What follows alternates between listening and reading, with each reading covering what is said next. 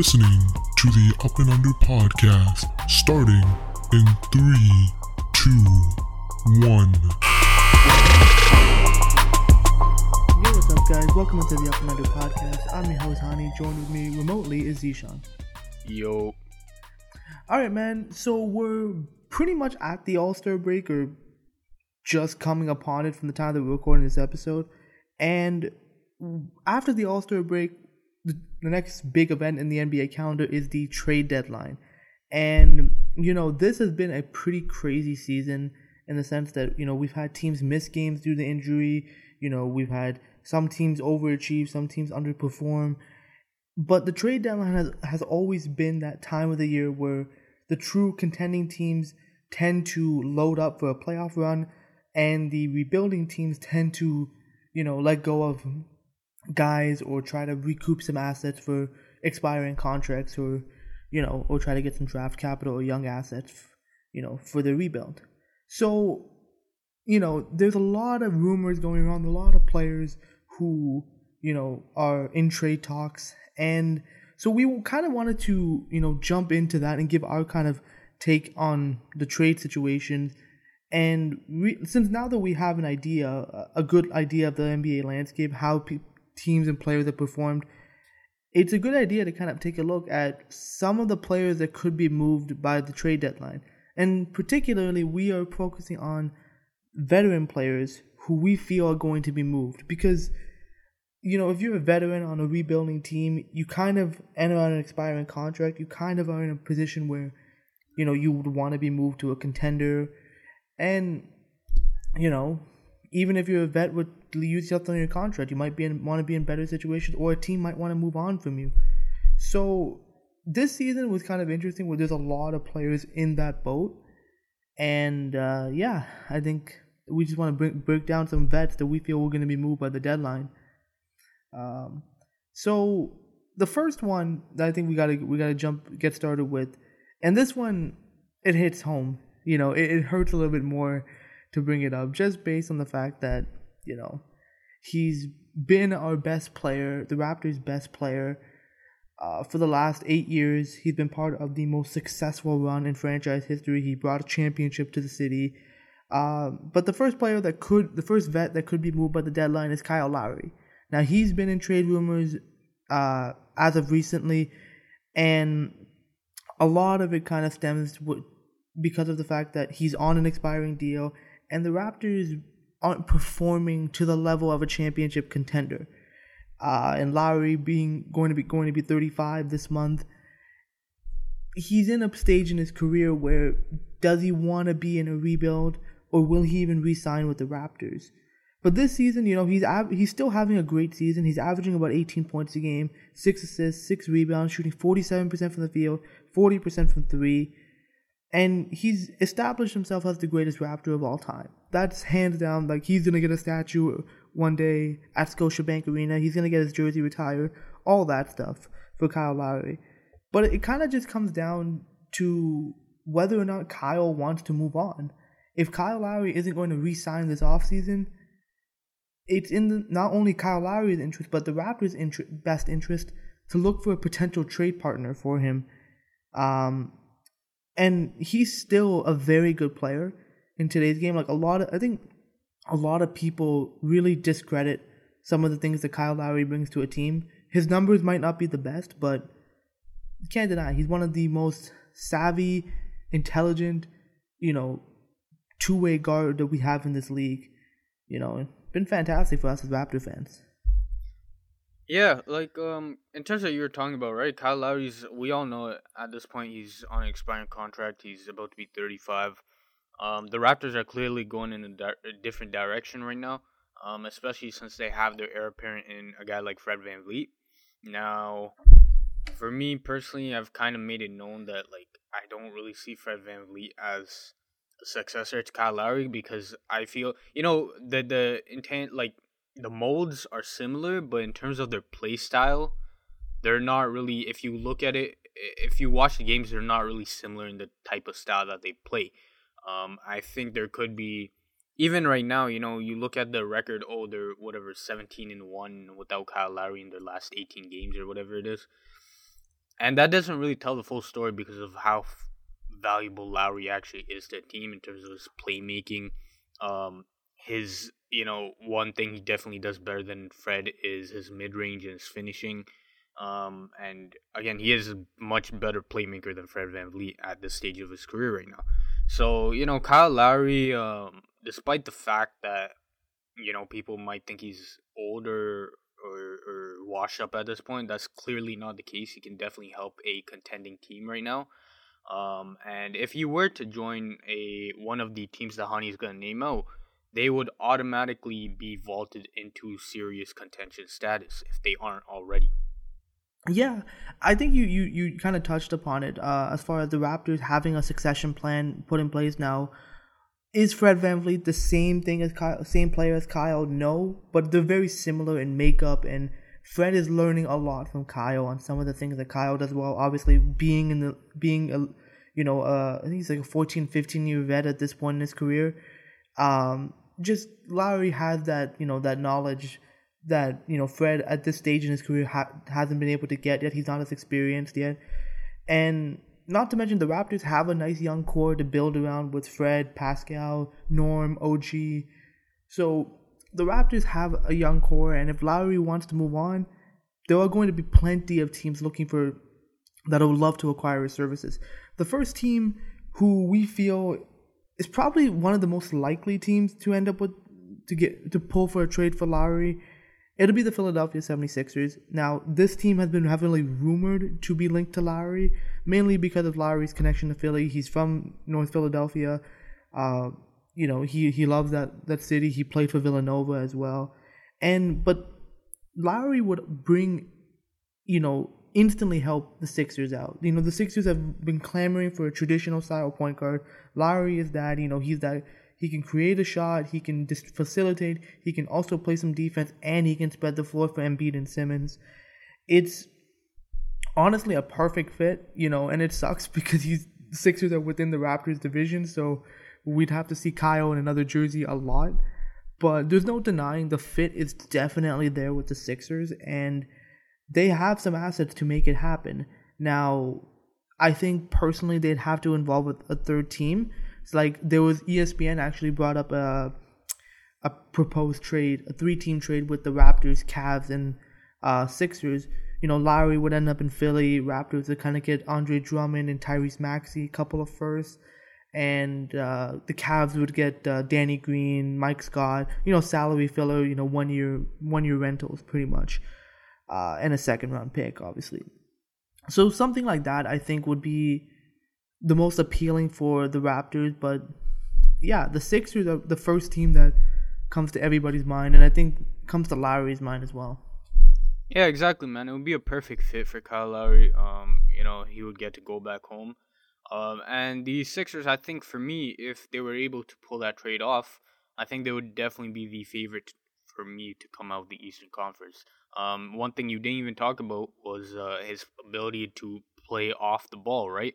Um, yeah. If they want to have Ben Simmons control the ball, uh, which he's perfectly capable of doing because of his playmaking, his vision, you can have Kyle Lowry run off screens. You know, he can. He's shown that ability to be able to spread the floor for Ben Simmons and Joel Embiid. So at this stage of, of Kyle Lowry's career, he doesn't even have to take the ball handling duties. You have a guy like Ben Simmons who can handle the ball um, a good 70% of the time with Kyle Lowry in. And then obviously, if Ben Simmons goes to the bench, now Kyle Lowry can run the show. He also has a guy like Shake Milton, um, who's one of my favorite players on the Sixers as well. So you know he he has definitely a bunch of good options if he were to able he if he were able to go to Philadelphia. Yeah, one more point about the Sixers and Kyle Lowry that I have to mention is Kyle is a free agent, and obviously if he were to get traded, the team would be would have to have you know at least a possibility of re-signing Kyle, and I think Philadelphia has the best chance since Kyle's at a later stage of his career and he'd be more inclined to re-sign with Philadelphia. So that also would help them, you know, let go of some assets a little bit more willingly uh, for for a move to be made. Uh, the next team who has been linked to Kyle Lowry in the past, just like every other former Raptor player, because of the fact that Steve Ballmer and uh, Lawrence Frank can't come up with their own ideas, but it's the LA Clippers. Now, the Clippers have been needing a point guard for the last few seasons now with the Kawhi and PG experiment. Um, they haven't had luck getting one. Um, you know, the closest they came was Reggie Jackson, and that didn't turn out great. Um, so Kyle Lowry would definitely fix a lot of the issues that they have, instantly creating a big three with him and with Kawhi and PG, and even they have Serge Ibaka as well. Not to mention Kyle Lowry has a familiar familiarity playing with Kawhi and Serge, you know, and he he he just fits right in. Like it's a it's that missing piece that the, that the Clippers have been missing, and again, just like you said for the Sixers, you can easily see uh, the Clippers being vaulted in as being the, the favorite to come out of the Western Conference, adding Kyle Lowry to the to the team. The problem with the Clippers acquiring Lowry is how they would do it, because the the Clippers really don't have a ton of assets that would intrigue the Raptors to make a trade like that. Plus, you know, I think for the sanity of the Raptors fan base, I think the the Raptors shouldn't make this move. I mean, Alex Wong has already talked about becoming the Joker if Lowry goes to the Sixers, uh, goes to the Clippers. So, uh, you know, uh, just just to keep everyone sane, I I think uh, we should avoid this one. But no denying the Clippers would be a, a good fit for Kyle. Yeah, the Clippers would be a good fit for Kyle. Um, another relationship that he has is with Tyronn Lue, who he's very close with as well. So him and Tyronn Lue would definitely be an instant uh, great pairing together. Um, for me as a Raptors fan, I absolutely would hate it if he were to go to the Clippers because, like, bro, the Clippers need their own culture, right? I think Alex Wong was the one who talked about it. He was like, "Yo, the Clippers are literally just stealing the Raptors culture." Um, yeah, they were like they were trying to make like a whole like meme about Serge Ibaka and scarves. It's like, yo, that thing's played out, bro. He doesn't have his co-partner in OG in LA, bro. Like you can't you can't play out that whole meme after we already created it. You know, like get your own culture. Problem is the Clippers have no culture. They're the little brother of LA. Um, they're the they're the brother stuck in the basement, uh, in the shadow of the Lakers, right? So the Clippers are let's let's be real, a poverty franchise. I'm not trying to go off on the Clippers, but like it, it is what it is, man. Like they they pissed me off with like their recruitment of Kawhi and then Serge Ibaka going there just was icing on the cake. And I hope they seriously don't win a championship. Um, you know, that's just me personally. Didn't mean to go on a Clippers rant, but it, I mean, I'm a, I mean, I'm a pissed off Raptors fan. You know. I mean, it is what it is, but you know, I still got love for Kawhi uh, and Serge, but y'all done goofed, man. You all could have stayed here, won won a bunch more rings, but you know, I guess Hollywood's Hollywood. Uh, but yeah, the final team who we feel would probably be another suitor for Kyle Lowry would be the Denver Nuggets. Now, the the Nuggets would instantly, you know, create a big three with Lowry, Jamal Murray, Nikola Jokic. It's a unique fit where, you know, now you can take some of the playmaking responsibilities off of Jamal Murray so he can become more of a scorer, which is more of his thing. Um, then you have Lowry who can facilitate along with Jokic. That pick and roll with Jokic and Lowry would be absolutely deadly. Uh, and pair that with the fact that you know Denver has a lot of depth, they have good stability, they have a good core of, of, of pieces. It's a very solid roster and team. Um, but similar to the to the Clippers, I just don't know how you know great the assets are going to be to intrigue the Raptors. Now, Denver does have some nice pieces, but you know it's definitely an interesting opportunity, and Denver does need a point guard, and Kyle Lowry could be that for them.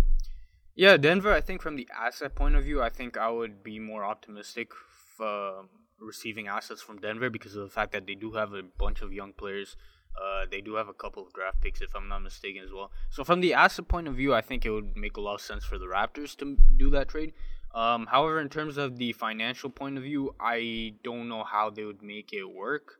Uh, probably Gary Harris, off the top of my head, would be included in that deal. Yeah, yeah, he would definitely be included in that deal. Um, and then maybe Will possibly Barton Will Barton. Yeah, I was just yeah. gonna say Will Barton uh, to make the salaries work. So you know, unless unless a third team was added in, um, but Denver's definitely intriguing fit. I think, um, and you know, it'd be very interesting to see Kyle Lowry in, in a Nuggets jersey for sure. Yeah. But bottom line is, I mean, Kyle Lowry is at this crossroad in, in his career where he can now decide his future. You know, wherever he wants to go, he can do. As Raptor fans, I personally do not want to see him go. I want him to retire as a Raptor, but you know, it comes down to what he wants, and he's earned that right to make that decision. So we'll see what happens with Kyle Lowry. Yeah, uh, definitely. Now moving on to the next player, and we're probably going to have to speed it up a bit. Um, we have PJ Tucker. Uh, PJ Tucker, if you remember before the season, he was very frustrated with the Rockets management, along with guys like James Harden and Eric Gordon. Um, PJ Tucker really wanted a new extension, and the Rockets and him were not able to agree to an extension, and pretty much since then he's been pissed off. And, um, you know, rightfully so, I would say, because of the fact that he's being asked in Houston to carry a lot of the weight. Um, and especially, for example, having to play the center position, which is very taxing for a guy that's legitimately like what six five, right? He is a six brick four, house, maybe. but yeah, like he is he is like a brick house, but like dude, he's six five. You know, like even if he is like two two thirty pounds of like full muscle, that's a tough ask for a guy that's PJ Tucker's height. You right? can't teach height. I'm sorry. Yeah, exactly. You, can't. You, you can't do anything about it, right? And um, given his work and given the fact that he was he's been the best corner three point shooter for the past like two three years or whatever Some it is, money from there, right? Yeah. So he wanted that new contract, and Houston was at a point where they're like, "Yo, we got to trade James Harden." We might as well just start rebuilding at this point, right? And so there's no point of giving a guy like PJ Tucker um, a contract, especially the fact that um, you know what when the evidence points to as a lot of also executives around the league believe that PJ Tucker at this point in his career is washed, um, and the evidence does not exactly refute them when he's averaging four and a half points a game, four point seven rebounds, shooting thirty seven percent from the field, and especially thirty two percent from three. Now we've seen players and veterans, especially who when they go to a championship caliber roster, they completely rebound and improve massively from where they were at. Case in point, a guy like Nick Batum, who we thought might have been done, and then went to the Clippers and completely revived his career. Right? So PJ Tucker definitely has, I think, the ability to do that, given his veteran leadership and uh, the experience that he has. But at this point in his career, it's clearly not going to happen with the Houston Rockets, and the Rockets need to be able to trade him. Um, especially, again, also the fact that he is on an expiring contract for $8 million. So I think it's in the best interest of everyone for, for both parties to, you know, just move on at this point. Yeah, I mean, PJ Tucker is just one of those uh, vets that every championship team would want. You know, he, you know, he works hard, he plays defense, you know, he you know he fits the modern scheme. You know he you know he's he's just that that workhorse type of player that, that a lot of teams would want. And, and, but I think it does make sense at the end of the day where the direction Houston's going in and the direction PJ wants to go in are in opposite directions.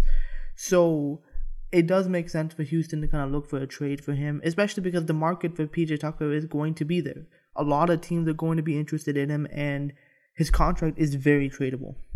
Yeah, um, and even if at this point he doesn't provide the encore value that he once did for Houston, um, or for Phoenix, you know, his veteran leadership and his voice in the locker room will definitely be a big asset for any championship contending team. He got DeMar to play defense. Exactly. Yeah, for sure. Um, and so yeah, so I think his voice in any locker room would be very important for a championship contending team. Now, a number of teams have expressed interest. For example, the Los Angeles Lakers, the Brooklyn Nets, the Milwaukee Bucks, and the Miami Heat have all expressed interest in PJ Tucker. Um, now, in terms of what they can do f- to trade for him, because of the fact that again it's not just about PJ Tucker, it's about the Houston Rockets and what they want. So for that fact, um, you know, the Lakers I think would definitely love to have him. Uh, same thing with the Brooklyn Nets. I think he would be very ideal fits with them. However, you know, Houston won't be able to receive much on that end from those two teams. So I think in that case, I don't know about um, you know, his chances landing with those two teams. Yeah, I mean, it does make sense. I mean, they don't really have the assets. They've kind of put all their eggs into competing this year. So, yeah, I, I agree. Like the, although they would love to have PJ, but I don't see the Lakers or the Nets making a move. Even the Bucks, for instance. Yeah, the Bucks. I don't think either. Um, just eh, based on what they already did this off season, um, and the you know massive amount of ros- roster shifting that they've had to do and asset uh, parting that they've had to deal with, I don't think the Milwaukee Bucks are in a realistic position to trade for him. Um, one team that I think is very interesting, and one uh, this team is being linked to a number of other players as well, is the Miami Heat. Now, the Miami Heat would likely have to part ways with uh, Kelly Olynyk's contract or Andre Iguodala's contract, um, or possibly you know involve Goran Dragic. Though I think they would want to keep Dragic, but they would definitely have to give up one of those you know higher end contracts. Um, even a guy like Meyers Leonard, though, again, Meyers Leonard is injured, so you know the rules surrounding that could be a bit tricky. But I think Miami would definitely be a very ideal fit for PJ Tucker. You know that that work that that blue collar mentality that PJ Tucker has, and it, it's a perfect mesh with the identity that Pat Riley in Miami seeks to create, right? With that, that blue collar mentality and that workhorse workhorse mentality. Um, and so I think if there was any team I would say that had a good chance of landing a guy like PJ Tucker, I think the Miami Heat would probably be the most ideal fit for both sides. Yeah, not not to mention like Miami also has a couple of young guys. You know, they have obviously the Tyler Herro, Duncan Robinson, Kendrick Nunn. They also have like KZ Okpala. Uh, they have um, Max Strus, who they found out of nowhere, and Precious uh, Achiuwa. Precious Achiuwa. So they have some nice young pieces that they could even throw into a potential PJ Tucker deal to give at least Houston an asset uh, as well. So yeah, I think Miami would probably be the most likely suitor, but again, a lot of teams can go after PJ Tucker because he fits on a lot of teams. Yeah. Um, but yeah, PJ Tucker is definitely a vet who could probably be on the move this offseason, which brings us to another player who is pretty much all but certain to be moved in some sort of fashion this by the trade deadline, and it's Andre Drummond. Now we talked about him a couple of a few episodes ago, where the the Cavs were like, "Look, we're just gonna sit you uh, until we find a deal to move you or buy you out." Uh, now Drummond's averaging about 17 points a game, 13 rebounds, two assists per game, shooting 47% from the field, getting about 1.2 blocks a game. You know, and he's putting up solid numbers. I mean, contract year for Andre Drummond. What did you expect? Um, and there's no doubt that Andre Drummond is one of the best rebounding bigs in this league, man. He's like amazing glass cleaner. Um, but man, his contract is massive. Like he's making twenty nine million dollars this season, and for a player that, to be honestly, to be honest, is pretty one dimensional. You know, he's not that great of a defender. Although, again, he can he can be a solid rim protector if he actually puts in the effort uh, and he's a good, very good rebounder or, or, a lob threat. That's basically what what you're getting with Andre Drummond. Um, and so the fact that he's being paid twenty nine million dollars, it's a tough pill for a lot of teams to swallow. Uh, making a move or giving up assets for that. So, in my opinion, I think most likely case would be Drummond would get bought out, unless a team with cap space is willing to take on that salary. Uh, I I don't really know which one would, but yeah, most likely I I would assume Drummond would be bought out. Yeah, so it is an expiring deal, so that's probably the one saving grace for his contract movability.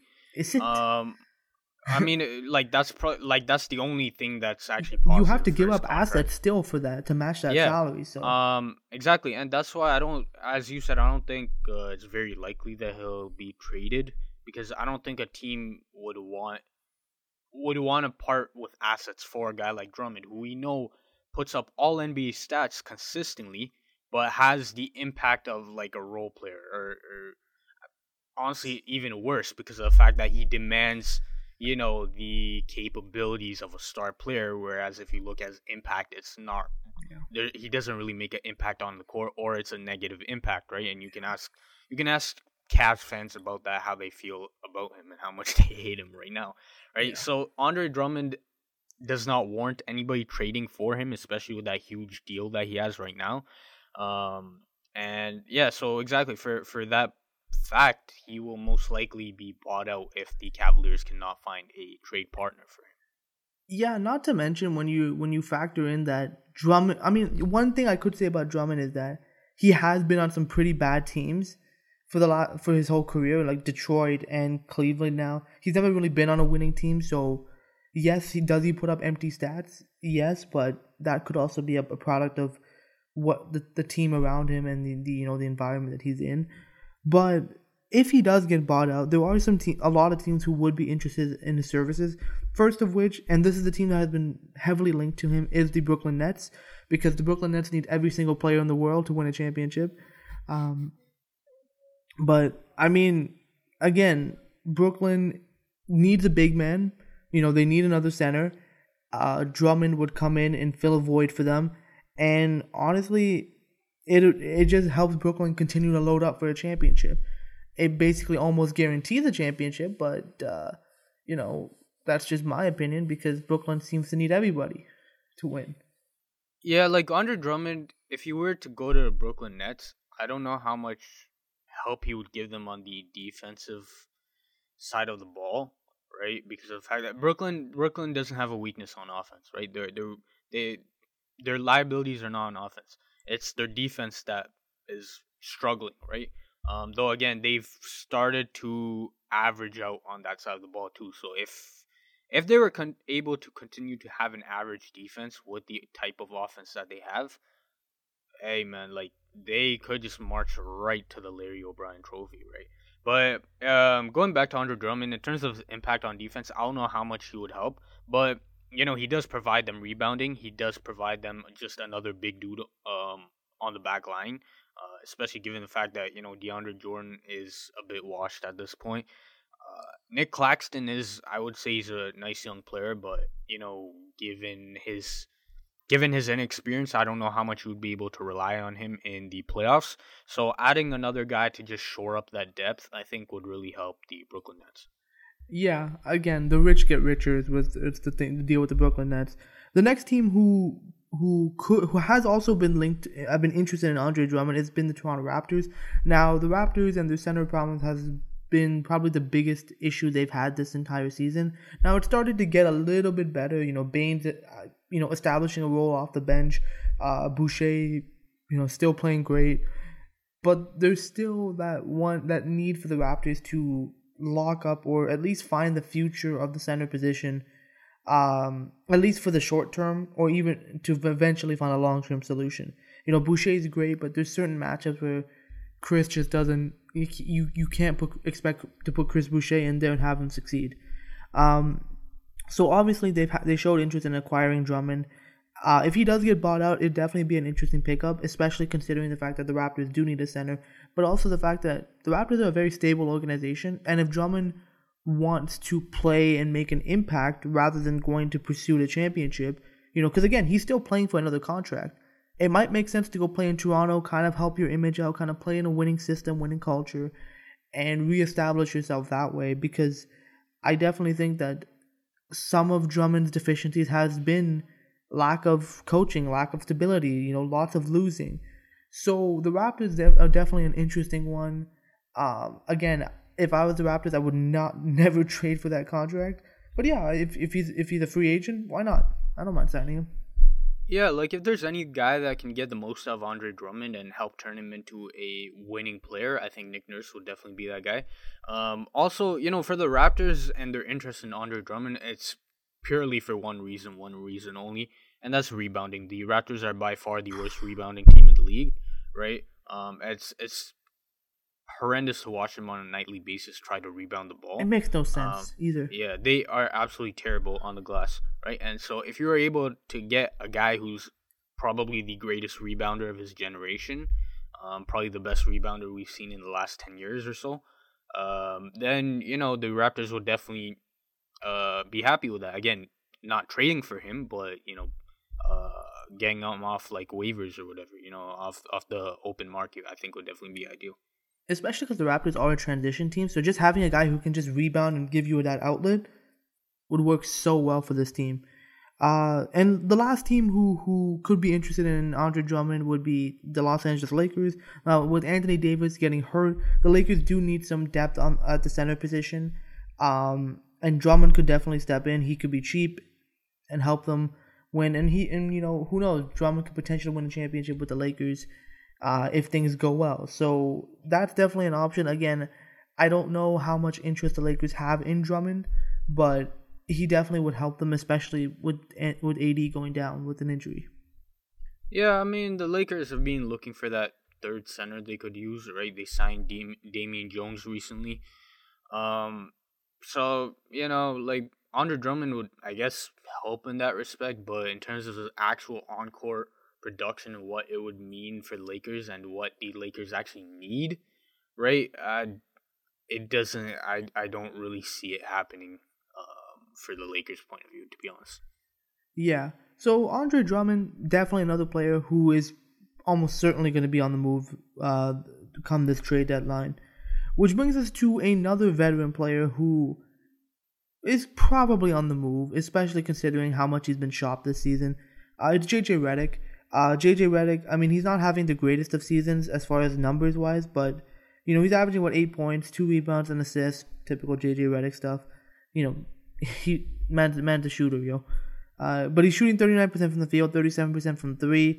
You know, he did have a rough start to the season, you know, but he's slowly kind of coming back into the JJ Redick that we all know. You know, that sharpshooter, that you know, that guy who practically never misses, especially when he plays the Raptors at the beginning of the season. Yep. But again, JJ, we've all seen what JJ Redick can do. You know, he's he can still perform. He can still come up big in in uh, in big moments. And uh, you know, a lot of teams would definitely be interested in him, especially considering the Pelicans have already shopped him uh, a couple of times already. So I wouldn't be surprised if they do pull the trigger on a trade uh, for JJ Redick. Yeah, like um, I think I think we might have already talked about him in our previous trade video uh, a couple episodes ago. But um, like JJ Redick, every every contending team pretty much is trying to get him, um, and for good reason. You know, he talked about he did have that slow start to the season, but JJ Redick we know is a veteran, um, and veterans come up big in big moments, as you said, right? And and the playoff experience that he brings um, and his ability to you know find his groove in those playoff moments, I think will be a big thing for any contender that's able to get him. Um, and for that reason, pretty much like every team that's trying to run for a championship right now um, is rumored to be um, wanting his services. Yeah. Speaking of, I mean, like speaking of the championship teams, the first one is the Brooklyn Nets because once again they need every single player to win a championship. Um, so the Nets would obviously they've been interested in signing JJ Redick since I mean they're they're going all in. You know they're going all in for the championship. They're pushing all the chips to the table. So why not add JJ Redick? Also, one other you know at least incentive for JJ Redick would be that besides chasing a championship, he gets to play with DeAndre Jordan, who he's had chemistry with. You know that uh, pick and roll, that pick and roll handoff has worked well for JJ Redick in the past. You know Brooklyn can kind of recreate that again uh, for them. So that's definitely an option for for JJ Redick, um, because Brooklyn needs everybody to win. yeah, I mean JJ Redick would definitely be a seamless fit for them. Um, in terms of again, what do they actually need? They don't really need offense, I would say, especially when you have shooters like Joe Harris, who is one of the best shooters in the league, and then you have one of the I think better shooters coming off the bench in TLC, Timothy Luwawu-Cabarrot.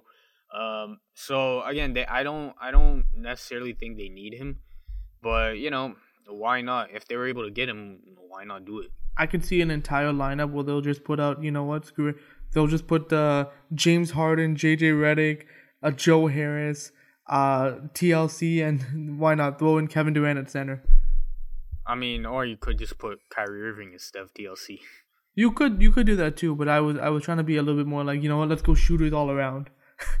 well, I mean, Kyrie is what's Kyrie shooting like forty five percent from three this season. So I mean, I mean Ky- but Kyrie's more of a pull up three shooter. You know, I'm looking more like catch and shoot, but you get the idea. Brooklyn will tinker with stuff, but yeah, Brooklyn is definitely the the first team that has been linked to JJ Redick. Another team is the, is a team that definitely misses him and uh, probably shouldn't have let him go. It's the Philadelphia 76ers.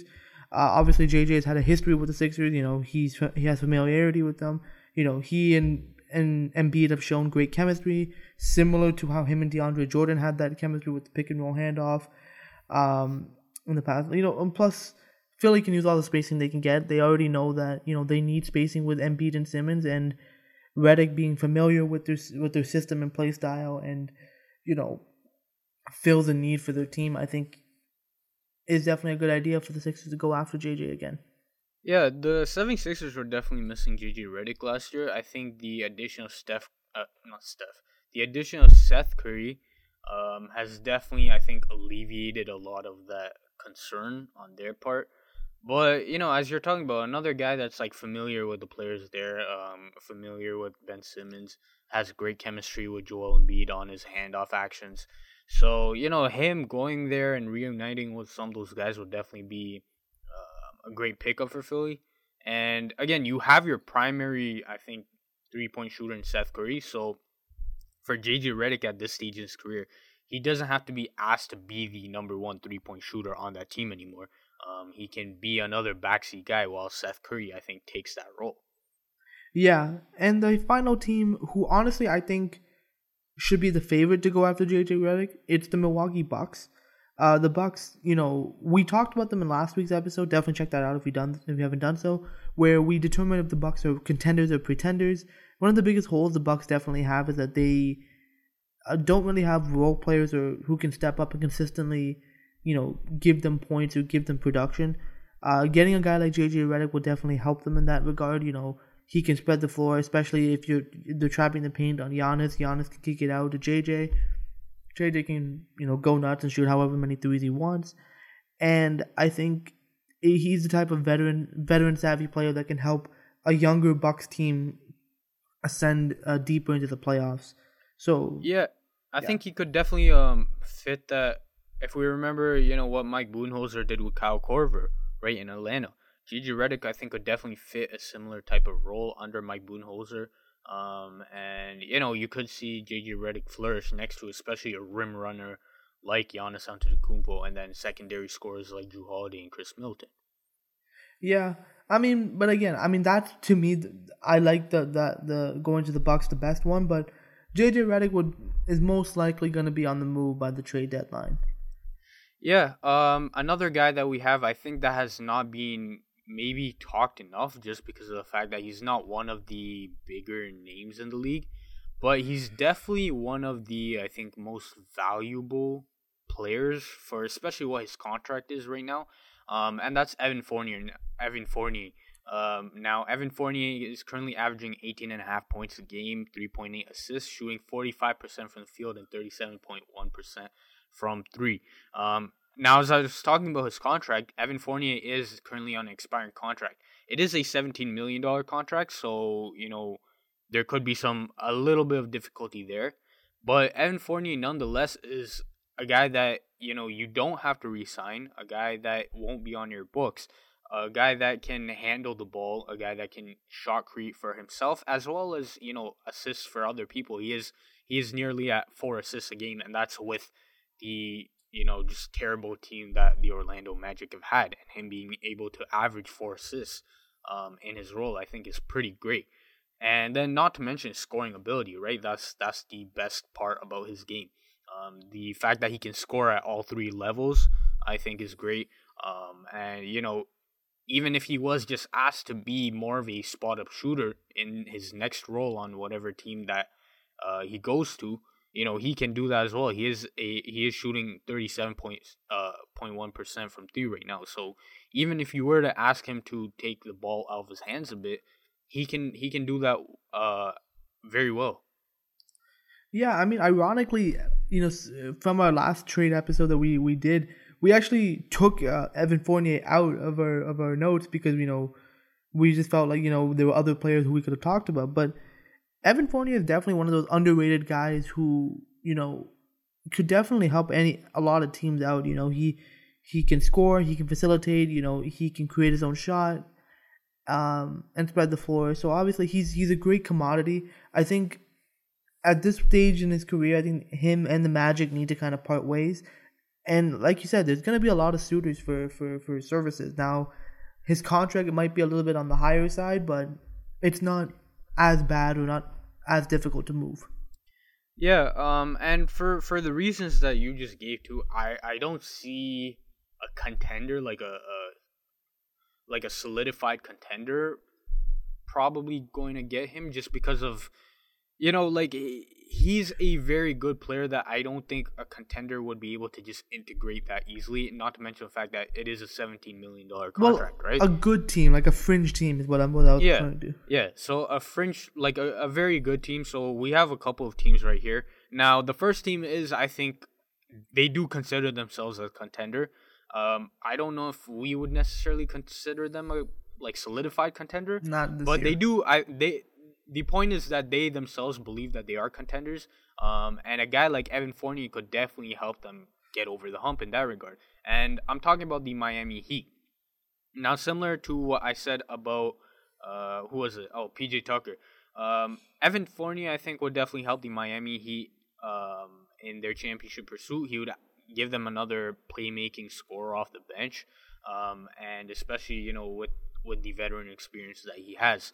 Now, again, uh, a deal for Evan Fournier would definitely have to involve either Kelly Olynyk or Andre Iguodala's contract, um, because of the fact that again Evan Fournier is making seventeen million dollars a season. So you would definitely have to give up one of those guys um, who are already rotation pieces for you. But in terms of what the upside you're getting from Evan Fournier is, I think at this stage in Andre Iguodala's career, I would probably no, I would definitely likely have Evan Fournier over him, and then you know Evan Fournier I think is more uh, he can do more than Kelly Olynyk can, um, especially given the fact that Kelly Olynyk will be a negative in the playoffs because of his defense, especially next to Bam Adebayo. So you would you would want another guy who can facilitate and create for himself next to Bam Adebayo rather than a guy in Kelly Olynyk who's a bit of more of a spot up shooter. Yeah, I mean Miami's a, Miami's a good fit for him. Honestly, he is a good complementary piece to Jimmy Butler, Bam Adebayo. You know, he can kind of spread the floor, can create his own shot. Especially him next to Dragic, that's a very like savvy kind of backcourt that you have going on there. And then not to mention you got the young the young pieces as well to make a deal happen and the veteran contract. So Miami could definitely make a deal with Orlando for this. Now, how willing would Orlando be to trade at Fournier within the division? You're like literally like like not even like a, maybe like a two hour drive away. I don't know how likely they are to do that. Um, but I think it's like three hours. yeah, roughly something like that. But you know, again, it definitely is a good fit for Miami and Fournier, uh, and I think Orlando would actually get a good deal off of them as well. Uh, it's just a matter of how likely would it be to happen. Who really knows? And what would this point? Miami be willing to give up? You know, we we talked about guys like Precious Achiuwa, um, you know, for example, like Duncan Robinson. Like, what would Miami realistically be willing to give up in that regard? Um, we've heard that you know Miami views Precious Achiuwa as Bam Adebayo number two, right? So I don't think they would be wanting to give him up. He's a very good player. He's a very good player. Um, so yeah, Miami in that regard also has to consider what they want to give up as well. Another team that could be, um, you know, willing to trade for Evan Fournier is the Indiana Pacers. Now, the Indiana Pacers, I think, have kind of been at that same spot for the last few years at this point, right? That that fringe playoff team that can make some noise in the beginning stages of the playoffs, but are not talented enough to get over the hump. Now, Indiana is a smaller market franchise as well, so it, it like they could just be content with you know being at that stage, but um you know like if they are content to be at that stage, another guy that they could get is Evan Fournier, and he would just help solidify their playoff position, I guess, even more. Um, now, again, they would probably have to involve either Doug. They would have to involve Doug McDermott's contract and probably one of uh, Jeremy Lamb or T.J. Warren. So, in that regard, it is a marginal upgrade for the Indiana Pacers. It's not a huge upgrade. It is a smaller upgrade, though. But Evan Fournier represents, I think, more consistency than any of those three guys that Indiana currently has. So, you know, I mean, again, it's not a perfect uh, scenario for either side, but I think it's definitely one that could work. Yeah, I mean, again, he fits Indiana's culture and style. Now, like you said, like, will it actually happen? Will Indiana want to move? Because it, it kind of seems like a lateral move for them. Um, who really knows? But you know, it definitely would work out for them, especially with Nate, uh, with uh, Nate Bjorkgren and his system. You know, it's free flowing. It kind of fits with Evan with Evan Fournier does very well. So I definitely think uh, you know, you know, Fournier going there would definitely be a, be a good help for them as well. Yeah, and then the final team we have uh, for Evan Fournier is the Golden State Warriors. Now, I think I talked about this in the previous episode we did. I might have, I'm not sure. But I think Evan Fournier would definitely be a nice fit for the Warriors, considering the fact that they need that secondary shot creation and scoring next to Steph Curry. Uh, we've seen how reliant they are on Steph, Steph Curry. Um, and especially when Draymond Green is out of the lineup, and like Draymond Green is literally the difference between them being a playoff team and them being a bottom feeder, right? So Draymond Green at this stage in his career is going to miss a couple of games. So especially when that happens, you want a secondary guy like Evan Fournier who can at least help alleviate some of the tension for Steph Curry in the offense. Yeah. Um, now, a move would definitely have to involve probably Kelly Oubre's contract because if you go down the board for Golden State's roster, uh, there's not much they can do in the way of trading for Evan Fournier besides Oubre's contract. So a deal would definitely have to involve him. Now, are they willing to part with Kelly Oubre? Um, he is also on an expiring contract, but you know he has been playing much better in the past you know few months. So it, it, it depends on what they want to do with Kelly Oubre. Um, I think for me personally, I would definitely take Evan Fournier over Kelly Oubre. But you know, again, it all depends on what the Orlando Magic will want out of the Golden State Warriors and what the Golden State Warriors will be willing to part with. Yeah, I mean, again, like we said in the in, in, the last trade episode, where we think like Fournier would definitely be a good fit for the Warriors, especially he's a good complement to uh Steph and Klay Thompson because you know Draymond his offensive game has kind of you know regressed a lot, you know, but his defensive impact is still there. But I think the Warriors definitely need that third op- scoring option, and I think uh, you know, getting that from Fournier and then maybe even you know splitting that with Wiggins makes the Warriors a pretty dangerous team uh, as a whole. And like you said, if the price is giving up like Kelly Kelly Oubre Jr. and maybe a few draft picks, might be worth might be worth the cost to get a player that could definitely help you get back and get back and start competing again in the Western Conference. Not to mention the fact that if Evan Fournier does feel like um, you know he can win a championship soon with Golden State Warriors, he might just resign with them yeah. for a, a, a, more feasible contract. So that's definitely an option that Golden State could definitely explore as well. Yeah. But yeah, but those were the main players who we who we kind of feel are going to be traded traded or moved by the trade deadline. Let us know what you guys think. Agree or disagree. Uh, where do you think these players are going to be moved to if they are going to be moved?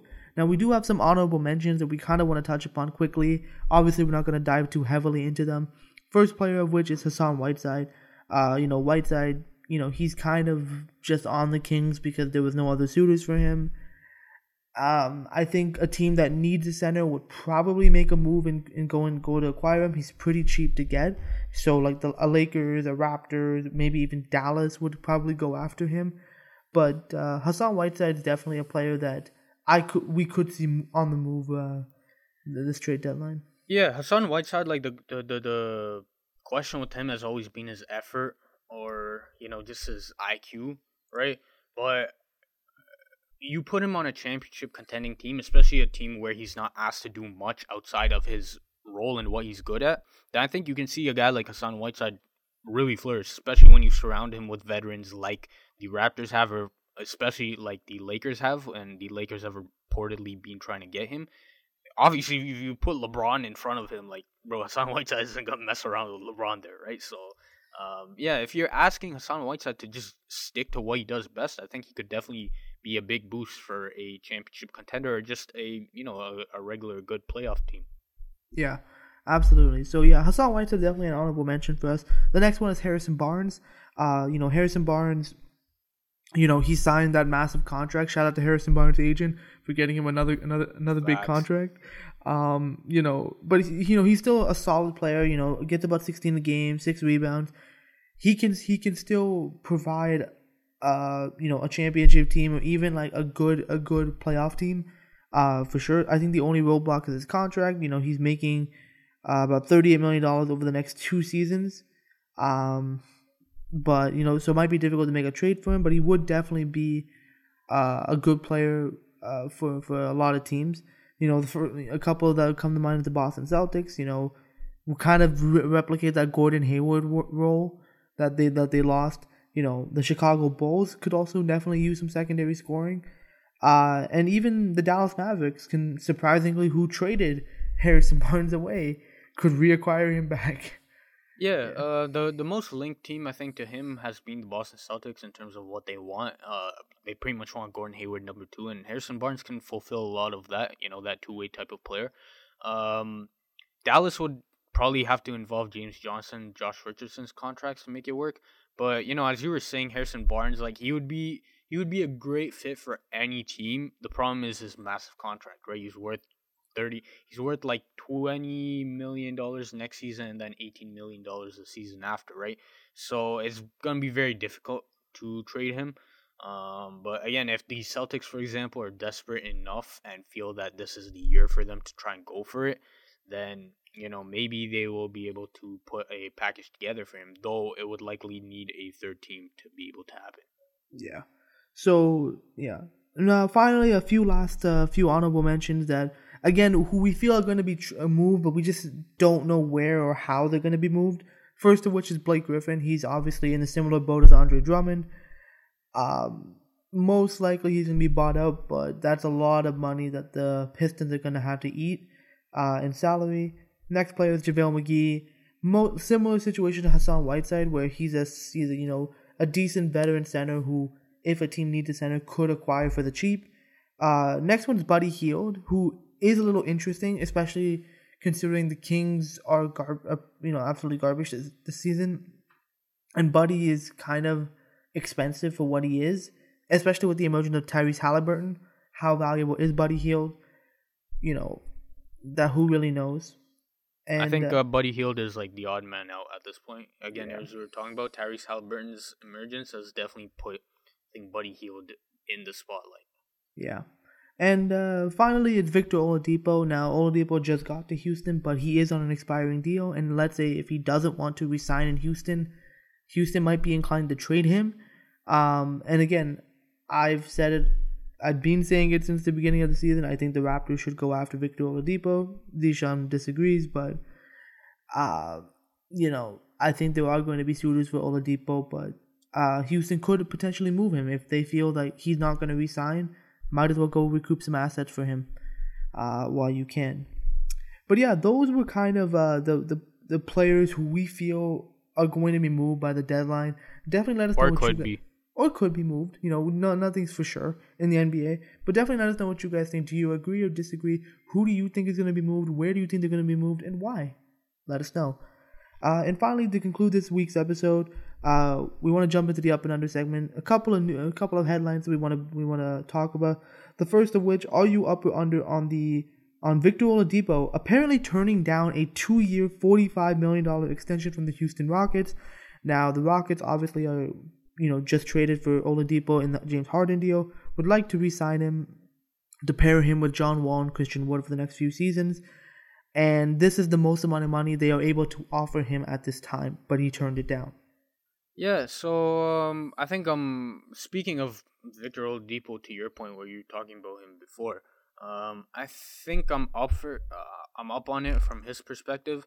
The biggest thing Victor Oladipo wants right now is uh, long term security, especially given his injury history. Right, so he wants a longer contract. Obviously, Houston's not able to give him that. Um, though I think they're able to give him that in the offseason. So they still have a chance to be able to re-sign him.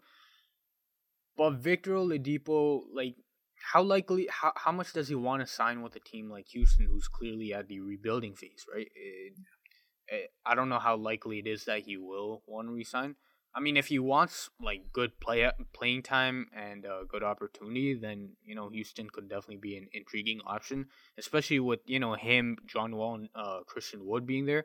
That would definitely be an intriguing team to say the least. But you know, especially for the situation that he's in right now, I think it makes all the sense in the world for him to decline that uh, extension from the Houston Rockets. And even the Houston Rockets reportedly were, you know, understanding of it. Um, and Victor Oladipo himself was very appreciative of it, appreciative of it. Um, but again, it just didn't make sense for his side. Yeah, I also think uh, he should wait because you might want to see what Houston does in the offseason. If they're able to move, free up some more salary, because again, you're not paying James Harden $40 million anymore. Uh, so you, you definitely have some cap space to kind of restructure the roster. So definitely would wait and kind of see what happens. Uh, Next up, uh, are you up or under on the Atlanta Hawks recently firing their head coach Lloyd Pierce? Um, Nate McMillan has reluctant, reluctantly become the interim head coach. Now, the players were reportedly uh, supportive of the move as well as other executives in the organization. So, are you up or under on this firing?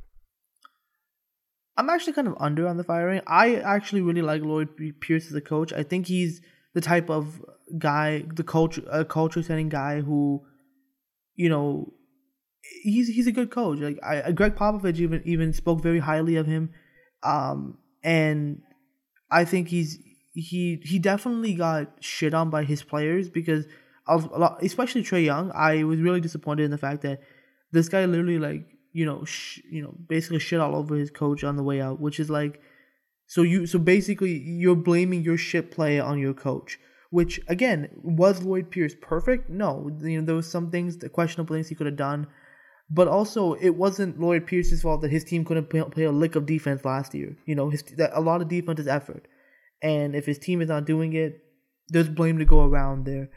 And even this year, you know, a lot of the flaws come from the fact that there there are players who play a certain play style and aren't willing to change.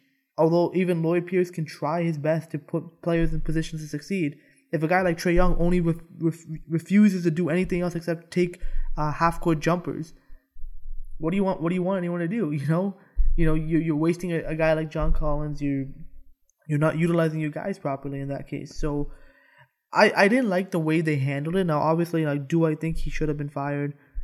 maybe you know they underperformed. Um, they it probably could have waited to the off season, but again, I just didn't like the way the Hawks players and management handled this firing. Um, so I'm gonna have to disagree with you. Uh, like, I'm not on that last part. I I would agree that you know they could have handled the situation better. But in terms of Lloyd Pierce being fired, I think I'm up on it.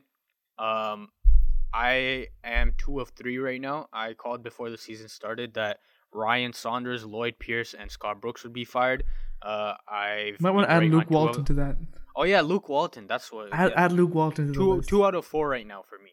Um, so I I literally said Lloyd Pierce was going to be fired by the halfway point of the season. I could see it coming. Do you have like a hit list or something? nah, I just I I I paid attention. I paid a little bit of attention to the Atlanta Hawks last year, and clearly his relationship with guys in the locker room was not ideal. Um, I don't think he was very good as a head coach. Uh, just me watching Atlanta games, and I've seen a lot of Atlanta fans agree with me as well. Now, do I think that he's a bad coach? No, I think he could definitely be a good assistant coach. Um, you talked about his, you know, just that persona that he has, that leadership, that voice that he has. I think that could definitely be channeled in a better way for him to be an assistant coach. I don't think necessarily that he was fit to be a head coach. Um, you know, being a head coach entails a lot more than just being that locker room guy. Uh, whereas if he was an assistant, I think he could do what he does best. Um, so I was not surprised at all by his firing, um, and I think uh, I I supported it because of the fact that Atlanta was clearly underachieving at this point. Um, and you know, Nate McMillan, I think, is that stopgap guy. He he's shown he can get teams to the playoffs, but I never really considered him to be a great coach either. So clearly, Atlanta's on the move to find that next guy who can help this uh, transitioning team from a you know a rebuilding team into a hopeful playoff team. Yeah, I mean, look, I I'm not surprised that like he got fired. I think it's most mainly how like, the timing of it is a little weird to me because it's like you now have to put Nate McMillan in there, who also doesn't have a great track record. So the timing really didn't make a ton of sense to me. But you know, it is what it is at this point. I just didn't like the treatment of how he got treated on his way out of Atlanta, which honestly I don't think he deserved that.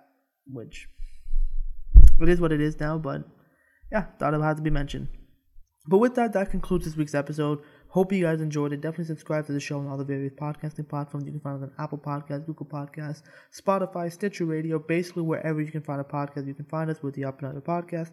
Also, check us out on social media, Twitter and Instagram at Up Letter N Under Podcast, Facebook.com slash Up and Under Podcast for all the latest updates whenever we post a new episode or a reaction to news or trade as they occur. Also, check out our website, upandunderpodcast.com. It's our central hub for the show. It's a place where we write blog posts about every single episode. So if you don't have time to listen to the full thing, you can read about it on our website. So definitely check that out if you haven't done so. And yeah, man, we're at the All Star break. Trade deadline is very, very soon. And then yeah, then it's gonna be the final stretch of the season. So stay tuned, man. We got we got a lot more content coming. So with that, that concludes this week's episode. We see you guys on the next one. Take it easy. Easy.